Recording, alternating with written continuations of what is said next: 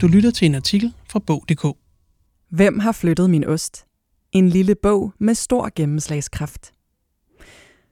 Hvem har flyttet min ost af Spencer Johnson er en international bestseller, der har revolutioneret måden, vi håndterer forandringer på.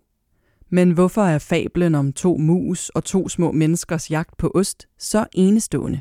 Trods bogens beskedne størrelse, den er kun lige over 100 sider lang og kan nemt stikkes i jakkelommen, har Hvem har flyttet min ost opnået en uhørt succes. Ved udgivelsen i 1998 strøg bogen ind på internationale bestsellerlister, hvor den blev liggende flere uger, måneder og år, og i dag er den solgt i mere end 28 millioner eksemplarer på verdensplan. Men selvom det er mere end 30 år siden, at bogen udkom første gang, er den stadig aktuel, måske mere end nogensinde. For Spencer Johnsons ostefabel handler om, hvordan vi håndterer forandringer på jobbet og i privatlivet. Hvem har flyttet min ost er en fabel om fire imaginære figurer. Musene Snif og Smut, samt de små mennesker her Hem og her Ha. Alle fire løber de rundt i en labyrint for at finde ost, som skal gøre dem mætte og lykkelige. En skønne dag finder de hver deres favoritost på Ostestation O. Både musene og menneskene bliver jublende glade, og de vender hver dag tilbage til Ostestation O for at meske sig i den lækre ost. Men ak og ve. En dag er der ikke mere ost på Ostestation O, og hvad skal de så gøre? Her reagerer musene Snif og Smut ganske anderledes end her Hem og her Ha. Hvad kan vi bruge sådan en pussy historie om ost, mus og mennesker til? Mere end man skulle tro.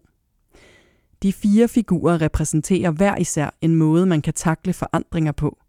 Nogle gange vil vi være som musene, der tidligt opsnuser forandring og drager ud for at finde ny ost.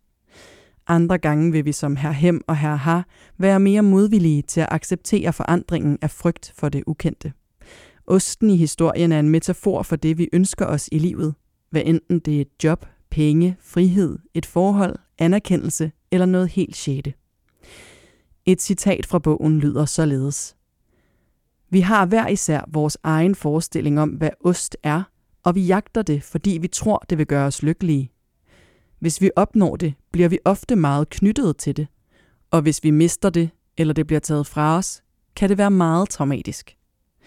Moralen i historien er, at forandringer vil ske. Din ost vil blive flyttet. Derfor er det vigtigt at være bevidst om, hvordan man takler sådanne forandringer. Heldigvis er forandringer sjældent kun til det værre. Tværtimod kan jagten på ny ost være meget bedre end smagen af gammel ost, hvis man altså tør give slip på det gamle og jagte eventyret. I bund og grund er den største hemsko for forandring nemlig en selv.